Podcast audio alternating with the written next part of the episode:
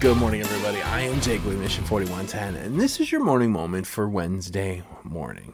Now, it is February 17th. We are a little over a month and a half into the year 2021. So, I have a question for those of you that made a resolution to get into better shape, to lose weight, to go to the gym. How's it going?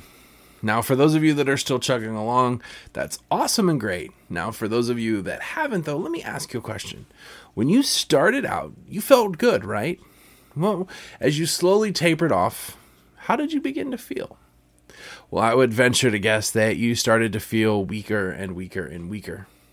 Yesterday or on Monday, we talked about the parable of the soils, and Jesus was talking about his word. Well, believe it or not, Learning the word of Jesus is kind of like going to the gym. Our scripture reading today is going to come to us from Luke chapter 8, starting in verse 16. No one lights a lamp and hides it in a clay jar or puts it under a bed. This is Jesus talking. Instead, they put it on a stand so that those who come in can see the light. For there is nothing hidden that will not be disclosed, and nothing concealed that will not be known or brought out into the open. Therefore, consider carefully how you listen.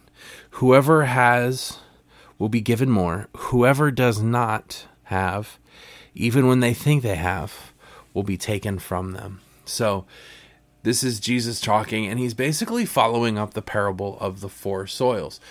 What he's saying is that his word is what we need to follow. The the good soil that we're striving to be comes from reading the Word of God and listening to the words of Jesus and listening to what it is that He preached. However, there is a caveat to that because you have to practice the word of God. You know, it's amazing that he's using this this analogy of a lamp and that hiding the light down will cover it up and if you have a light you're not going to want to cover it up, you know. Jesus, we can think of Jesus as a light. And as Christians and followers of Jesus, we need to reflect the light that he shines into our lives. It's kind of like a lighthouse. You know how a lighthouse works? It has that center light and then it shines around and it uses mirrors to make it brighter. So think of it this way Jesus is the center light of the lighthouse and we are his mirrors.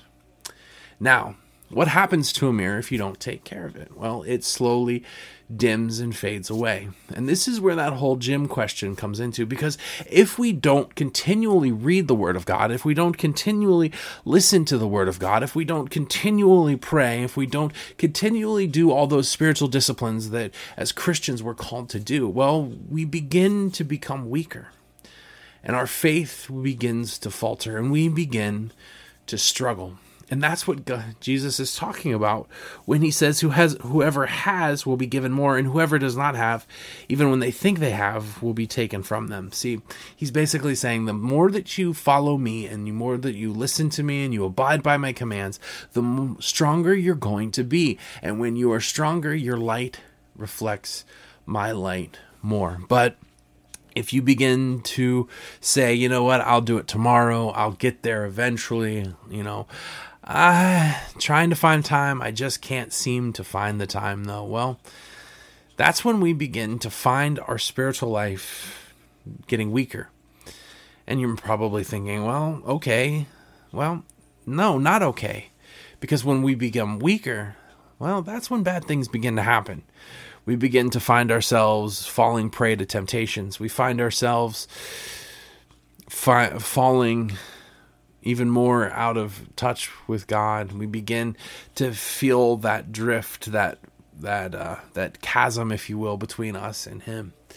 See, the only way that you can really keep your relationship strong with God is by practicing spiritual disciplines of reading the Scripture and praying and being with other Christians.